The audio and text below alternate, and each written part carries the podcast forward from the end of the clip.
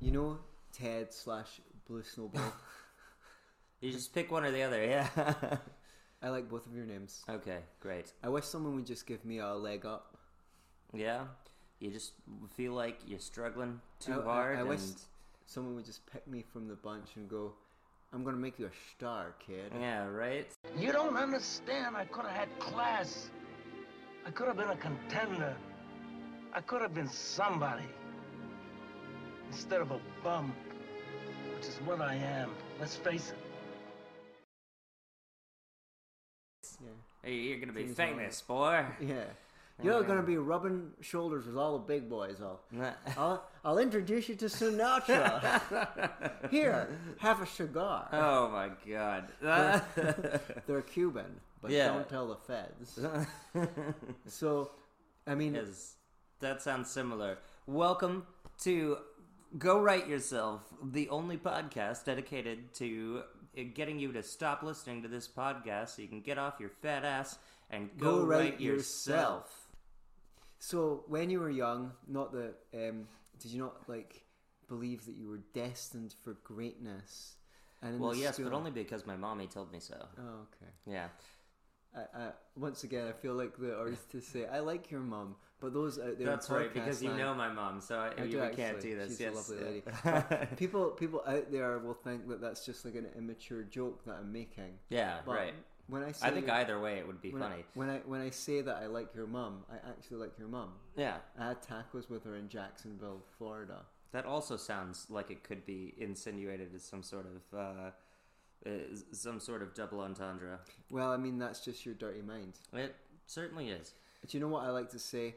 I don't have a dirty mind. I have a sexy imagination. That's a much better branding for uh, for a dirty mind, such as yours. Um, So when you're like you have big expectations of yourself, and you think with with brains like mine, I could really do something with my life. You know? oh yeah. Yeah. Yeah, Did you think that? Did you think you were going straight to that top? uh, I might have thought I was special. I definitely thought I was special. I, was an a only lot of people child. still think you're special. Ah, oh, you're sweet. Oh, you're so sweet. Yeah. But uh, oh wait, I mean, no, you've were got- insulting me. Uh, No, we've all got needs. yeah, it's, this is this is.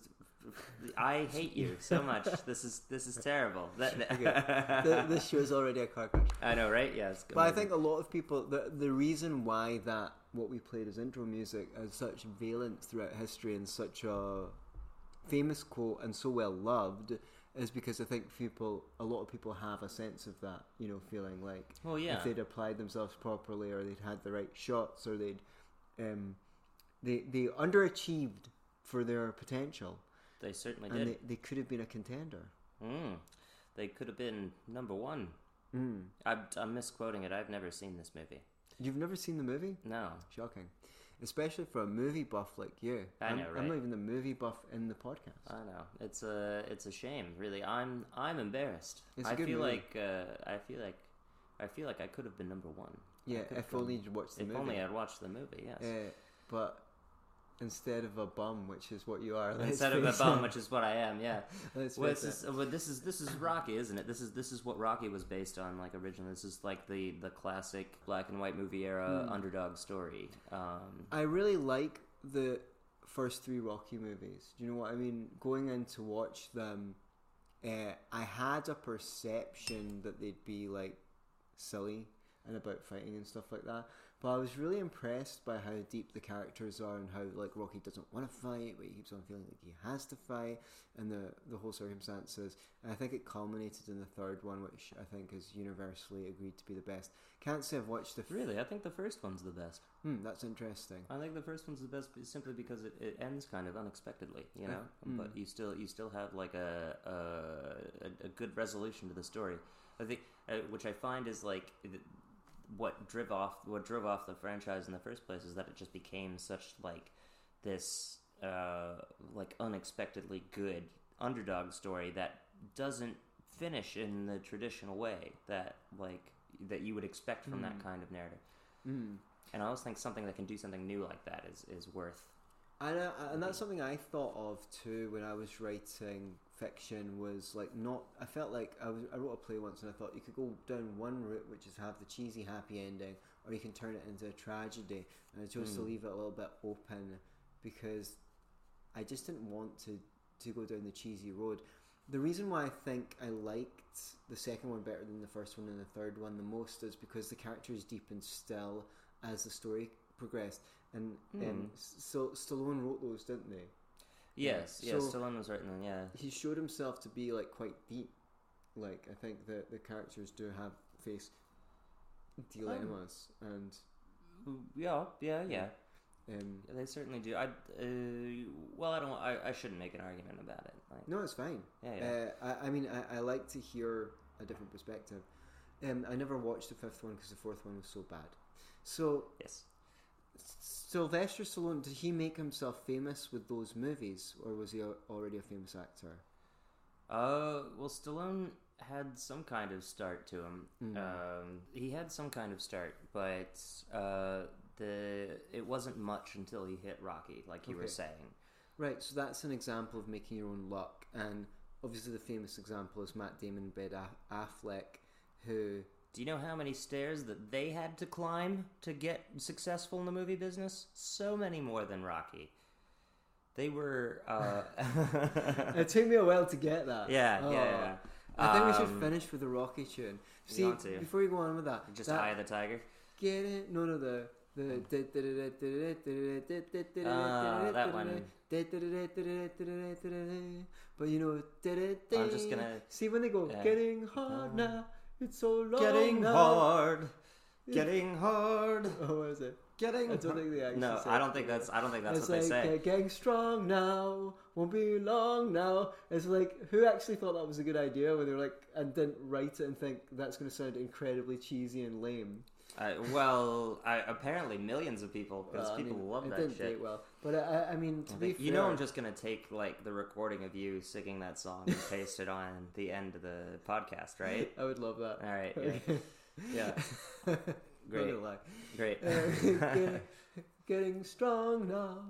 We'll be. Now I'm getting into it. All right, I, I yeah, retract yeah. my. I retract my taking the piss. Okay. Anyway, the point is, uh, um, uh, the montage at famous. Fam- anyway, right. You were, you were but- telling but, me that uh, Matt Damon and Ben Affleck had to run up even more stairs than Rocky. Yes. Where was the montage of Matt Damon and Ben Affleck writing Good Will Hunting? Didn't you didn't you see it in Good Will Hunting? They were like, you know, uh, Ben Affleck was out like working on the docks and shit, and like you know, you know, making a hard blue collar worker of himself, and uh, Matt Damon was trying to be a successful janitor, but like sort of accidentally uh, became a genius, Mm. or was already a genius. We found out, but that that that But he, screenplay he, he, he pronounces Nietzsche wrong. he does. That's okay. But uh, Ben Affleck and Matt Damon, that their breakout script was Good Will Hunting. Right, so they made their own luck. Yes. They wanted to be actors, they wrote a screenplay, people liked it, it was a very good movie. Ben Affleck still can't act after all these years, Ah, and uh, is an embarrassment, but they still keep on casting him. I think they do. I, I think he. I think he has a good enough talent for writing. Uh, whether or not I, still I enjoy more? his portrayals. Yeah, he still writes. Uh, I think. He does a bit of directing and stuff. Well, yeah, like he's, he kind of got into that with Argo, Hmm. um, which you know a lot of people were critical about. I think a lot of people are hard on Ben Affleck simply because he's like a was a big superstar in the '90s and early 2000s, and like uh, You've got a soft spot for him. maybe not a soft spot, but uh, I think people should be easier on him than they are. Okay. Well, I always thought he kind of was not very good at acting, but there you go.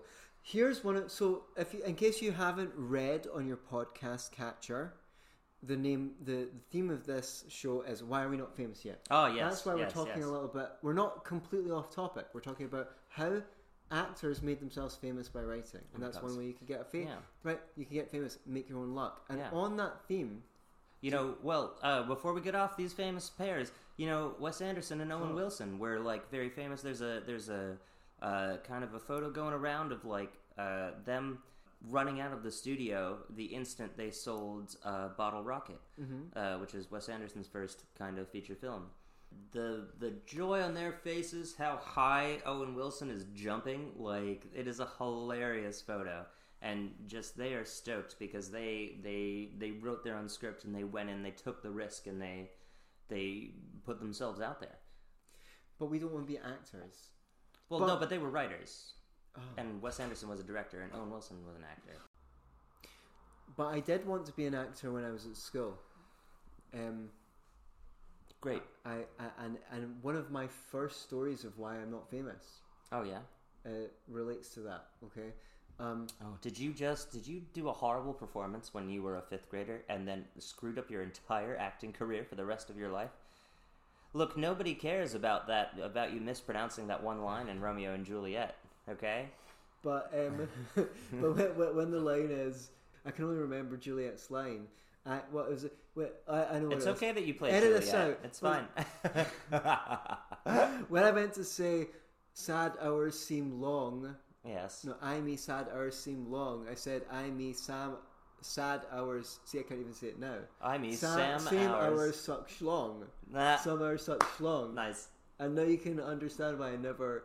No, well, your acting career never took off. Yes, I understand that. Oh well. Hopefully that'll sound good in post production. Yeah. Anyway, I had two good auditions that I screwed up. One for the music, the famous musical Les Mis, where I went to Gavroche. I got in, uh, who is the child's. Um, oh, the little The- uh, little Timmy. I, Yeah, I, don't- I don't. I I don't got- know. I have no idea. I I've never it- seen Les Mis. oh, I got into the last four, and I s- just froze. I was like, it's like I don't know if this has ever happened to you because I know you just ooze charisma, but you know when you're chatting up a girl and suddenly you realize it's going really well, and you get like this deer in the headlights sens- sensation where you feel like you can't follow through and be as cool as you've been so far. So it becomes a self fulfilling prophecy, and you kind of ruin it. It was kind of like that with the audition. Like Mm. I think I froze into the fact that I couldn't get it. So that's one of the It is. It's confidence. It's all you Mm, need. mm. You know. Half the time, I mean, confidence and give it somehow. see if you walk we into can an do a whole audition, show pulling. we could. That, but let's not. The whole so this, uh, this wasn't meant to be a pickup artist podcast. yeah. So the the the one confidence and two somehow sub communicate without saying explicitly that you're desirable to other women because the one thing we know that women want most is someone who's desirable to other women. Do we, as men, do we know that? Uh, I'm just uh, I'm just observing. I think what we know is that the one thing that's most desirable to directors are actors that are desirable to other directors. Ah, that's how we Yeah, there you But go. what's mo- Uh-huh. but what's most desirable amongst writers? Is it writers that are desirable? I think what's most desirable- publishers. Ooh, no, I think what's most desirable to writers is anyone who will pay them. Right, okay. But who's but who's going to make you famous? The other the other edition I think was a better opportunity because it was actually for a TV show, and again I got into the last round of editions. This is going to be a cu- reoccurring theme. Is this, My, for, is uh, this still for Les Mis or is this for? this this is for a TV show? Oh, okay, TV show. this. What was the TV show? Uh, it wasn't that famous. Okay. But what was was the just TV show called? It wasn't that famous. I can't remember what it was called. I was Okay. like in school at the time, in high school, Ah, at the end of high school. Right. But I think I really could have got that one. Hmm. But uh, they sent me away with script, and uh, I feel like again it made me. I was came back for the final casting call, and it, it made me so nervous. I feel like I procrastinated over learning the script, and then when I went in, I was a lot more wooden with the girl than I ought to have been. But see if I just like learned it quite quickly and like sunk into my skin and relaxed. I feel like I had a pretty good of getting that role. Now I don't know that guarantees would have been famous. I would have got cast on a TV show, and maybe that would have led to other acting roles. Then again, maybe it wouldn't. But I think having your foot You in the door. So that, these are my first ever stories of why I'm not famous. But thankfully, it was always a um, bugbear for me, I guess, because I wanted to go and study at the drama college after school, but I didn't think it was a secure thing to do. And then I applied for something sensible like computing science, which, by the way, I dropped out of Mhm. and then went back to uni at 22. So it was always like this feeling that it was an unscratched itch. Like I didn't do any acting for five years. Then I went to university, and around the same time, there was a festival at university where you can put your where they put plays on by students. Uh, it was the extracurricular society. So I submitted a play to that, and they took it. I brushed up a play that I'd written in school, so I was like going to have my play on. And around the same time, a friend of mine phoned me up and said, "Hey, we're putting on a musical, and the main guy has dropped out. Uh, would you would you be willing to do it?" And I was like, "Oh yeah, that would Yeah. be pretty cool." So I got to experience acting again for the first time in five Suppose years. we've already heard your singing voice. That's funny. Uh, uh, I think I, I sometimes suspect it might have been better before all the smoking and boozing. Nah, I, That's I- not true. Uh, uh, what's his name? Tom Waits. Tom Waits says he got his beautiful voice from uh, all that booze and all that that smoking. Well, as nice as it is to um, of you to compare me to one of the most acclaimed singer songwriters of the uh, period, You know, Um, I'd be nice. not everyone has the resilience of Tom Waits. You know, I kind of feel like I didn't have the resilience to throw two auditions. Anyway, as I was saying, I got to uni, and around the same time, I had my play on, and I got to act again, and I found the experience of watching a, a play that I'd written was much more satisfying than acting. So that satisfied that, and I was glad I didn't pursue acting. Probably would have been broke as shit. I am broke as shit, but at least I would have been broken. Sh- yeah, you get it. At least you have something sustainable, right? Ish. Right? Point is, um, that kind of all. I drew a line under that. I found out I was more comfortable behind the pen, and that's why I'm not famous. I like that phrase behind the pen. That's why you're not famous. Yes. That's my first story of why I'm not famous. Okay, great. Is there another story when? There's a whole, there's a whole bunch of them, but it's your turn. I've okay. most of the Oh, oh, now I have to do a turn. you have okay. to talk well, about why you're not famous. all right. Well, when I was 12 years old, I was. Show us on the doll. Uh, I know, right? Yeah. No, but I went to. I was on like a, a Nickelodeon uh, kind of after school program called Slime Time Live. You guys can't see this, but I'm actually literally gaping He at is- Ted. he is being like, gaping at me. What? I never knew this. Yes, yeah. Go on. And they had it was just like a little kind of after school program where like during commercials where they'd have like three kids line up and they'd like dance and you could go online and vote for them. And then at the end of the kind of segment, the one with the most votes got slimed. Um, oh wow! Yeah. Did Like, you get slimed? I didn't get slimed, Oh, unfortunately, no. I thought you must have been so cute as a small child. I was adorable. I really believe that. Somehow I really believe that. I mean, you're obnoxious as shit as an adult. I but- no no no. That's it. It's it was both. I was obnoxious. as- I think I was super obnoxious during the the because my parents took me on a on a tour of Nickelodeon Studios, and uh, I was uh, really obnoxious during the tour. And they were like, "That kid's got great energy. You know, put him in front of a camera and ruin his dreams." Well, no, just, it didn't ruin any of my dreams, but that was like the one time that uh, that I was ever like in front of any sort of camera uh, at all. Uh, like, not that that had a chance to make me famous, but uh, it was like a fun, silly little thing that, uh, you know, uh, people don't often get to experience. I don't think. I don't think it has anything to do with. It it definitely had something to do with my ego because I immediately went back to school and was like, "Oh my god! Oh my god! Oh my god! I was on this thing," and then like, "I'm such a special boy." And that probably, if anything, inflated my ego to the point where I was like, I must be famous now. I am one of Nickelodeon's chosen, and I demand to be in the bright green light of the slime. So, thus began my uh, distracted search for a uh, corrupted enlightenment given to me by uh, Nickelodeon's uh, Orange Splatter TV network. Thanks. You're welcome. Have you done any therapy? Can't you tell? Yeah. Hmm. Yes, you're very um, self-reflective. yeah. No, I if I wanted to be famous, what's what's hard about it is that when you get recognized or when you get when you get kind of like pulled out of a crowd as an adult, it is like a bit of a shocking thing. You're not mm. like ready to get pulled out of your comfort zone or noticed in a way unless you've prepared yourself. And I think that could be a difficult thing if you're not ready for it, but you don't always have the chance to prepare either. if you are a writer out there mm-hmm. publishing your work online, people are going to see it and people are going to notice it. And sometimes it's going to be more people than you want to notice it. Why are too many people noticing it? Why? Because you what, you can't stand behind it. No, not that I can't stand behind it, just that, you know, I mean, I've made this point a number of times, but I, I'm like slowly, I'm, I'm, I've decided to like abandon it as an excuse. Hmm. Uh, this point that like I don't always write with quality, so that I can churn out as many articles as possible. Yeah. Which is which is a thing. And that when a lot of people do look at it, that you're not ready for, you're like, oh, this isn't my best work. I Hmm. feel ashamed.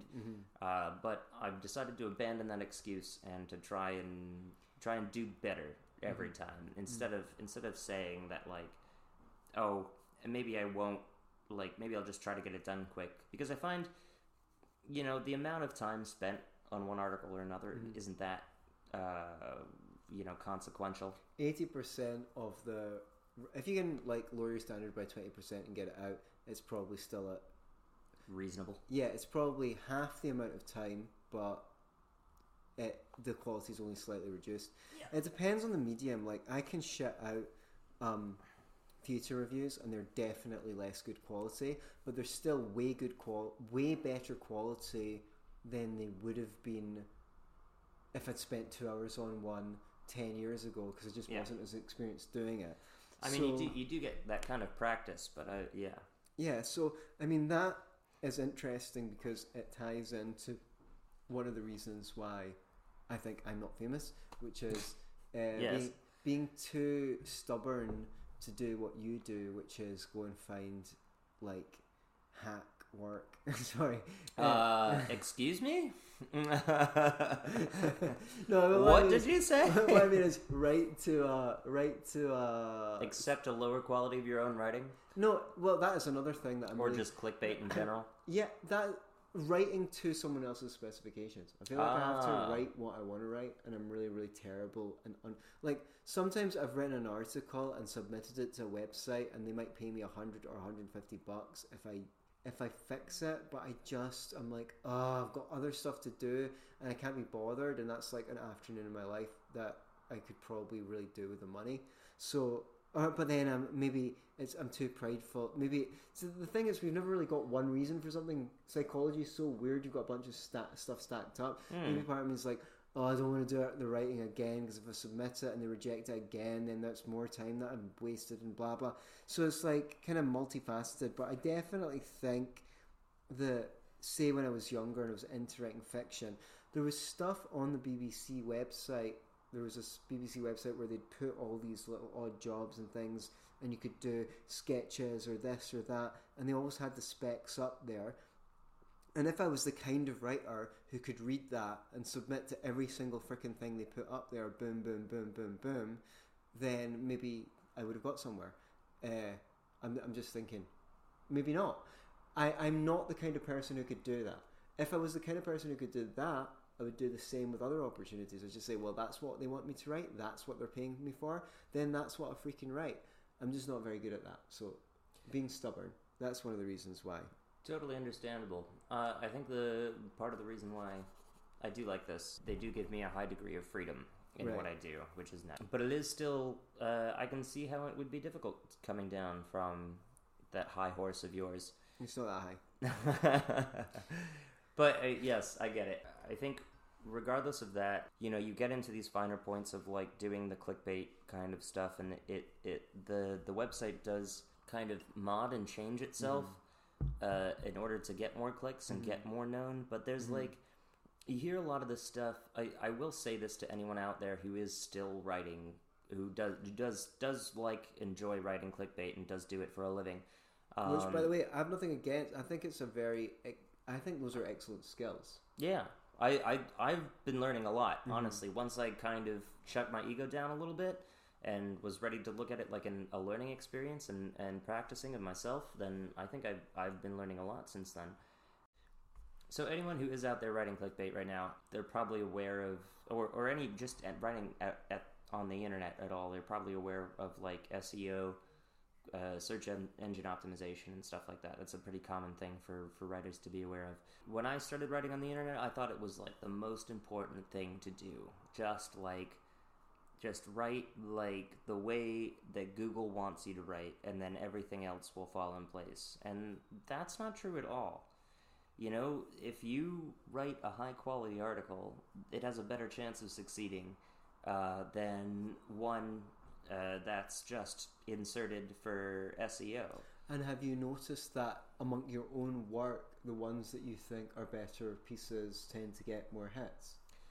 Actually, I, among my own work, I'd say it's 50-50. Okay. I'd say Mm-hmm. I'd say the stuff that I that I enjoy writing that I think is is of higher quality. Uh, Sometimes. sometimes get higher hits and sometimes don't. hmm Uh, I think the first article I ever wrote just had the word Batman in it five times in the title, hmm and that it just it went really really high instantly, and it was just like wow, I had no idea. That's really funny because I'm sure there's lots of useful information in the internet. It's just none of us can fucking access it because of cunts like you, Blue Snowball. Cunts like me, cunts like fucking Google complain to Google about this. It's not my fault. I know. Yes. Don't hate the player, don't hate the game. Don't hate the player, hate the game. Yes. Which goes back to my earlier advice about getting women. Uh, Okay. the less said, the better. Okay. Oh my god. I've got another story about why I'm not famous. Oh great! I can't wait to hear. I hope that you're not being extremely sarcastic. as long as you at home are interested to hear. Here's a here's the thing. Yes, our many thousands of viewers or, or listeners, because we secretly are famous, yeah. are very interested to hear. This, it all comes together. any. it all comes together. clicks. But people from the future who are listening back when Ah, they are yes. famous. Oh, this is before they were Mm. famous. Yeah. Excellent. Cheers to you, people from the future. Well done. Yes, enjoy your flying cars and pure, clean atmosphere. Well, if we keep How's living on Mars going? this is why this is why we're de- never mind why we're not famous. This is why we're destined to be famous. keep up, keep keep the humor quality at that low, at that level. I just have too much fun talking to myself. Yeah. Anyway, Hmm. and I have what- too much fun talking to you guys at home. Yes, So, YouTube, 2000. And, do you know what I used to always say? YouTube. YouTube. But my my sister is incredibly annoying, and anyone sometimes someone says something like YouTube, she goes tube. Tube. So I policed myself until I said YouTube, tube, and now I always say Still it. kind of sounds a bit Scottish. Does it? Yeah, Okay. that's fine. I I, thought it's I, really- I don't think you should be ashamed How of do that. you I say think it? it's good. How do you say it? YouTube. Okay. And do, do you find that Scottish people in air in general go t- tend to go tube? Yeah, usually. But you know that tube is a Scottish word for like a idea. No, I had it's, no it's idea. kind of passed out of common usage, but I definitely remember late, even up to the ni- late nineties, they went, "Don't do that, you tube." And I Hold on, say that again. yeah, tube. yeah, tube. So Don't do that. No, I can't. I'm, no, I'm not even gonna do it. Oh, but man. yeah, it, it just, I mean, presumably means dick. Anyway, the less said, the better. Once again, okay, YouTube. Around 2007, I got on YouTube. It was very meritocratic. They had a lot of different features to help you as a creator get in front of people. So you could share your videos to everyone that was your friend, which meant that if someone liked your video, they could share it to all their friends. And by just building a network on YouTube, you would get, um, or organically, if your content was good, you had a pretty good chance of doing well. After a while, they eliminate. You could only send the video to hundred friends at once. Then they changed it to such a way that you could only do it twenty five at. You could still only send it to hundred people, but you had to do it twenty five at a time. And then they eliminated the feature completely. Now, obviously, ostensibly this was to stop spam, but that didn't really make sense because it's only your friends, people who you agreed yeah, to receive this mail from. yeah. Then what they did was, when YouTube first began, the video creator was very much the star of the video. They put the channel name at the top right in a prominent place, and there was a big emphasis on the channel. As things went on, the video itself, the individual video, became the thing that was emphasized rather than the content creator. This also didn't help.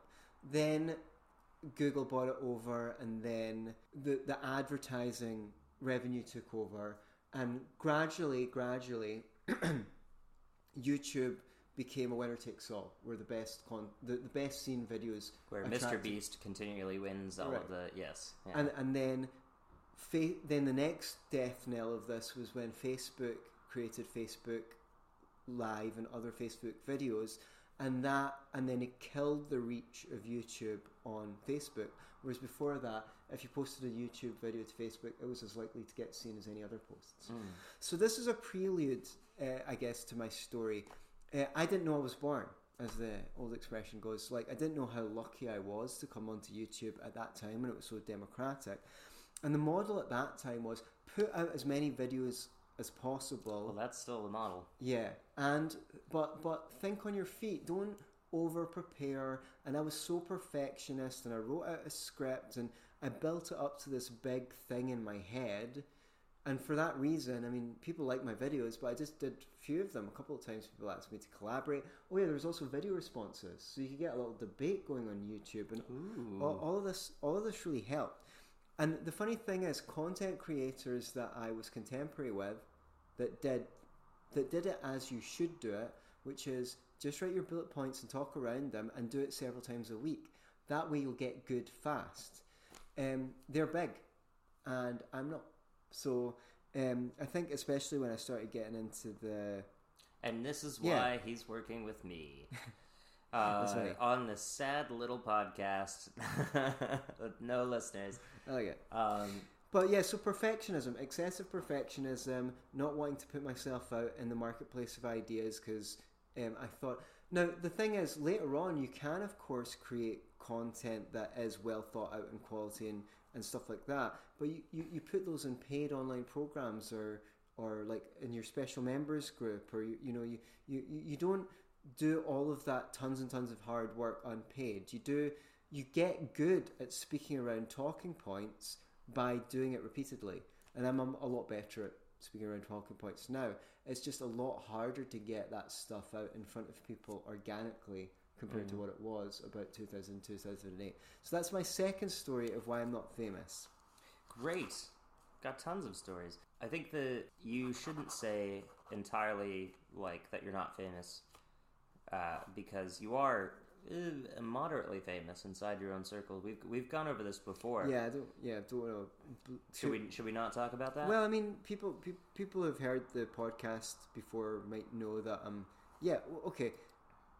Because I suppose what I mean is there's there's a lot bigger there's a lot maybe. bigger yeah and sort of within libertarianism and stuff like that and that's what I mean. I feel like and if I was really well, I used to do a Scottish Liberty podcast once a week with my friend Tam Laird, who is the, the leader of the Scottish Libertarian Party. Mm. that time um it wasn't it, it i should have been what i mean is the strategy to have become an and more of an influencer i think would be to put out these three 10 minute videos a week you know blah blah blah. Just do TikTok. you did boom boom boom. This is back on youtube back then.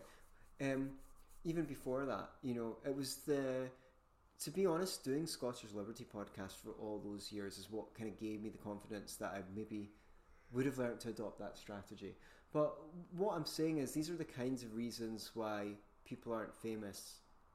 I'm just using my experience as a example excessive Fair perfectionism Okay. not properly understanding the strategy to use the vehicles in front of them. Like I didn't understand the strategy on YouTube, or or, or um, Or I'm just talking about the kind of- of the kinds of things that I've experienced, which would stop me from being better known than I am. Hmm. That if I'd done, and it's not just about me; it's about the listener as well. Hopefully, Well, this is what I'm saying. It's like it, you know, I, I, I told you before we started the Hmm. podcast, we shouldn't make this about regret.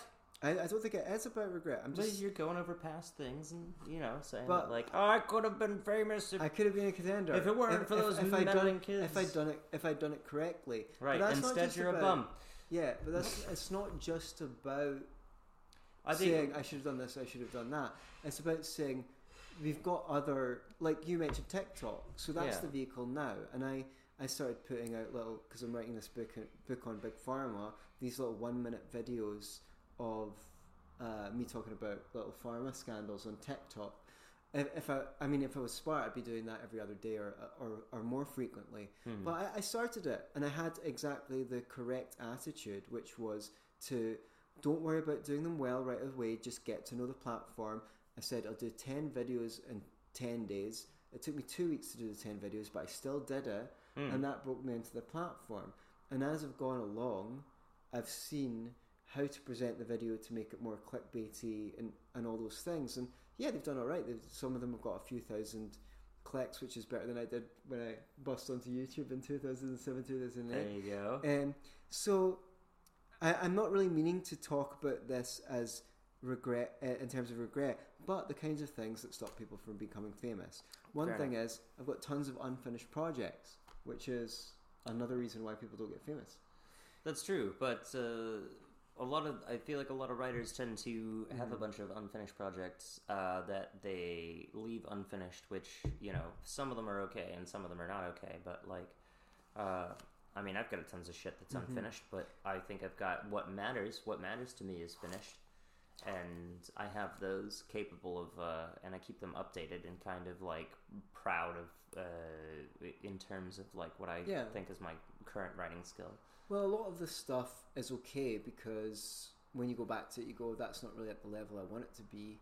But you've probably learned to write better by doing it. But it's certainly true that it's. I, I once read a book called Key Person of Influence, um, Mm. and one of the one of the pages that really hit me was if you've got um, four unfinished books, that's still zero books you've got on Amazon Kindle, right?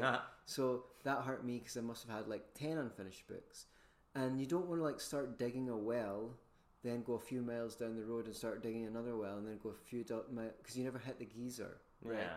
And that I never unfortunately, hit that geezer. unfortunately, that seems to have been a running theme in my life. Um, not, but but I mean, I mean to get some of the stuff finished in the future, and and some of it I mean to actually once I finish this book You have had a couple to of. get uh, yeah. collaborators on. What's what's this book that you're working on right? the Big Pharma book. Uh, Yeah. I it was originally called. I was. It keeps on changing name. It was going to call be called Pharma Lie People Die. But it's got the cover of a duck on it, there's a duck on the cover. yeah, yeah, the duck uh, dressed as a doctor or whatever. like Yeah, he's a yeah, like as a quack. Yeah, It took you a minute to get it. it did. It did take me a Uh, minute. It's I- to say, uh, Big Pharma.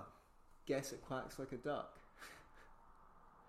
Eh, You prefer Pharma Lie, People Die? probably. I I, think like- that hits harder. Does it? Yes, I- I- because I, I, think you could do this, sh- I, uh, but I think you could do the, the the picture on its own and people would get it.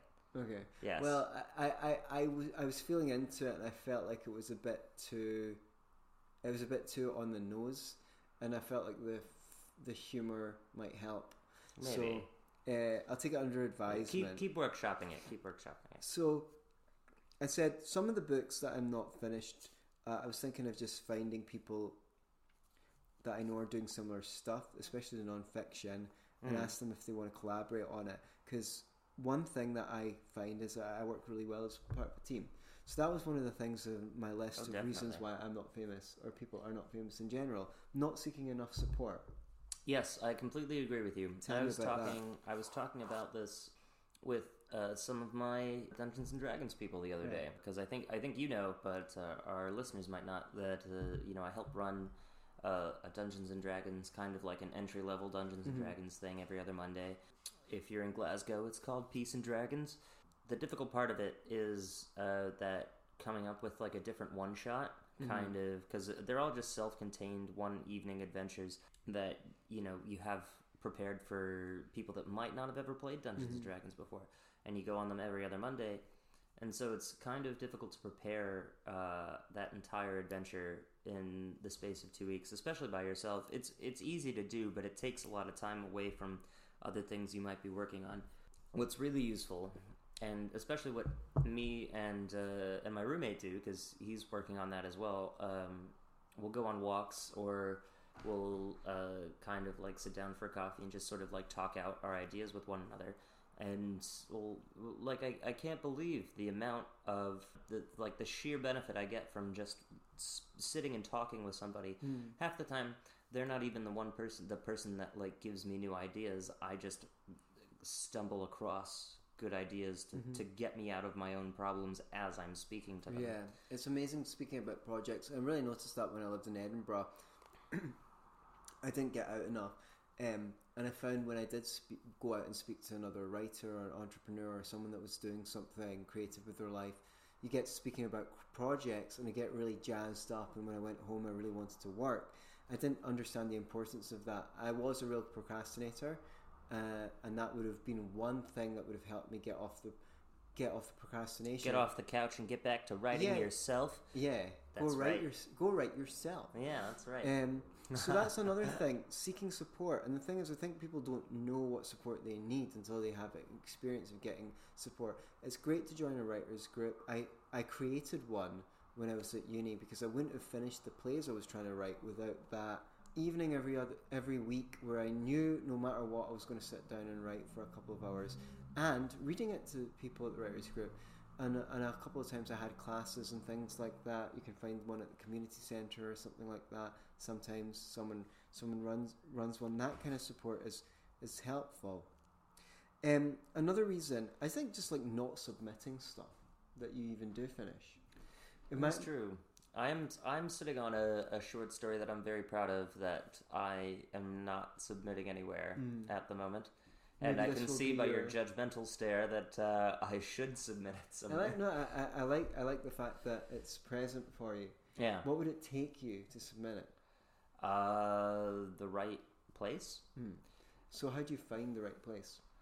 That's a good question, and I think that has a lot to do with what our subject is today. The the the, the why are we not famous yet? Because I think a lot of fiction writers do end up doing literary magazines first. I think finding the right literary magazine because it's it's very very easy to find a lit mag kind of geared towards towards like sci-fi or high fantasy uh, writing, and this is just kind of like a, a I don't know, like a personal. I don't want to say personal essay because not all of it's true, but it's like it, it's just a kind of like slice of life, uh, kind of perception thing that that kind of plays with these ideas of human character on the on display, and this this idea. I don't know if you remember the Dictionary of Obscure Sorrows, and I that that word. A, a lot of a lot of people back in the day like it was a big hipster thing to kind of be aware of uh is like See, people think I'm a hipster, but I'm actually this other thing. You just wouldn't have heard of it because it's kind of new and alternative. uh-huh yeah nice but like it was that th- that and like probably the most famous word from this dictionary of obscure sorrows was the word sonder uh, where like you just had this sudden moment uh, kind of, of of empathy with everybody in the room. You realize everybody where you're present at is also living uh, their own completely unique, individually focused lives uh, right next to you. Whereas like they've they've gone on their entirely own independent adventure to come to this exact spot where you're sitting as well. This feeling uh, kind of relates to uh, the necessary tools it takes to be a writer and craft uh, craft character in a way that's believable and uh, empathetic that you can draw off of not just your own personal experiences but other people's personal experience that you see you know for lack of a better term in the wild and uh, kind of use that for your own uh, for your own artistic betterment. And I think that kind of putting those things together and trying to complete a loop on itself with uh, the history of this area, the history of that of this pub up the street, um, the kind of attitude of the people uh, that go there, and some personal experiences from myself and my friends that uh, have been shared to me. And I just kind of wanted to tie it all together and make it like a part of where I'm living in Glasgow. So it's it's like ninety percent of it is grounded in reality. Um, kind of about ten percent of it is like modded for the sake of clarity and. So did we get a reading from it on a future episode of the show? Uh, sure, we could do a reading from it. Yeah, why good. not? Yeah. Nice. Um, Okay, that's something to tune Yes. in for. So people follow. So people finish stuff, but they don't submit it, and especially there's this thing with publishing where it takes so long that there's kind of like an impatience. First, you need to wait to hear back from them to get a bunch of rejection letters, and you're just like, ah. So, um, yeah, and, and, you, and you don't know if anyone's going to take it up. So that now a lot of people will self-publish. I think uh, here's another reason. Also, if you do know a place where someone ca where there's a literary magazine where you can submit kind of grimy, bluesy slice of life fiction like that, uh, please comment down below. yeah, that's a good idea. Yeah, I think for me, one of the reasons why I'm not famous is a certain like arrogance of believing it's all going to work out someday somehow, which maybe gets in the way of thinking it's not going to fucking happen unless I make it happen. Oh yeah, That kind of ties back into our. that's good motivation though. I think I think that for you, just as an outsider looking at you, I think that helps you. I feel Um, like I might have done more stuff. Like, like we actually wrote a whole sitcom. Me and a friend of mine when I Mm. was at uni. Uh, the first pilot episode of it. It took us ages because it was stitched together. It started with all jokes from when we were talking in the student union and just hanging out, Mm. which I saved in my phone. And as the list of jokes grew longer and longer, we saw characters emerge, and we wrote that one will go with that character, that one will go with that character. We wrote the whole sitcom around the characters that emerged emergently as part of our combined personality They emerged emergently. and and then we just finished it, got feedback, edited it up, put it in the screenplay format, and didn't send it anywhere. Not even the the comedy unit in Glasgow. Like, what's wrong with us? So Yeah, I know, that's tough. not so betting. I don't know. So it's uh but definitely publishing is its own its own phase to the writing process. That like, if you think endings are hard to get to, just wait. Hmm. Yeah. Just wait for what? Well, I don't know. I haven't done it yet. No, okay. Yes, Yeah, the the publishing phase. I mean, like Mm. the finding an appropriate literary magazine or someone who will look at your piece and tell you no. you can self-publish a book now and, and get it out in a couple of weeks so that's people are reluctant to go to publishing houses especially since you might get like 10% for the first 1000 copies and then 12.5% after that and, and and just because you get a publisher doesn't necessarily mean it gets in bookshops doesn't necessarily mean they're going to spend a lot of time and energy hustling for you and trying to make it a success. It doesn't always happen. It's great if it freaking does.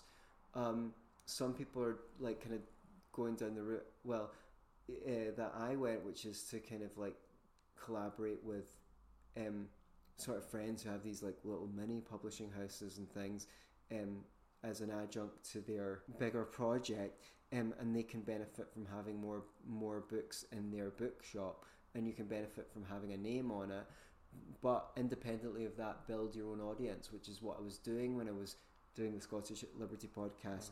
But one thing I realized is again this is not sowing regret it's saying the kind of thing I could do in the future or ought to have done is once you've got a few chapters of one of these books that you want to do on your own, like I could have done, you know, approach some of the think tanks in my area and say, hey, here's a couple of chapters of, of a book that is, you know, in your demographic, up your alley. Uh, what do you think? Would you uh, would you like to back this? Um, it would look good on their bookshelf. So yeah, that's again the idea of getting support or not doing everything on your own. Like lone wolves only get so far. How are you going to coordinate your effort to get famous with other people true. who can create opportunities for you? Yes, yeah. Mm-hmm. Even though it seems like a mostly freelance-driven world nowadays. Mm. So there's a few things to think about. Um, you know, I think the kind of like lack of consistency. Um, That's a big one. That's a that's a big thing that authors look for in your.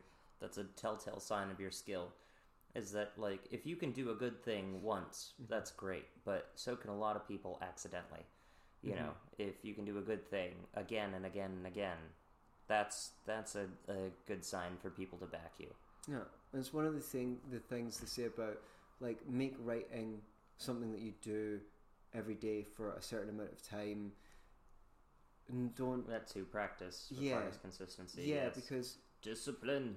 if you've got this kind of start and stop mentality, I feel like I got I got good at a bunch of stuff in my life, but I never had the consistency to get truly excellent at a bunch of stuff when A I was jack younger. of all trades, but master of none. Yeah, you're meant to be jack of all trades, master of one.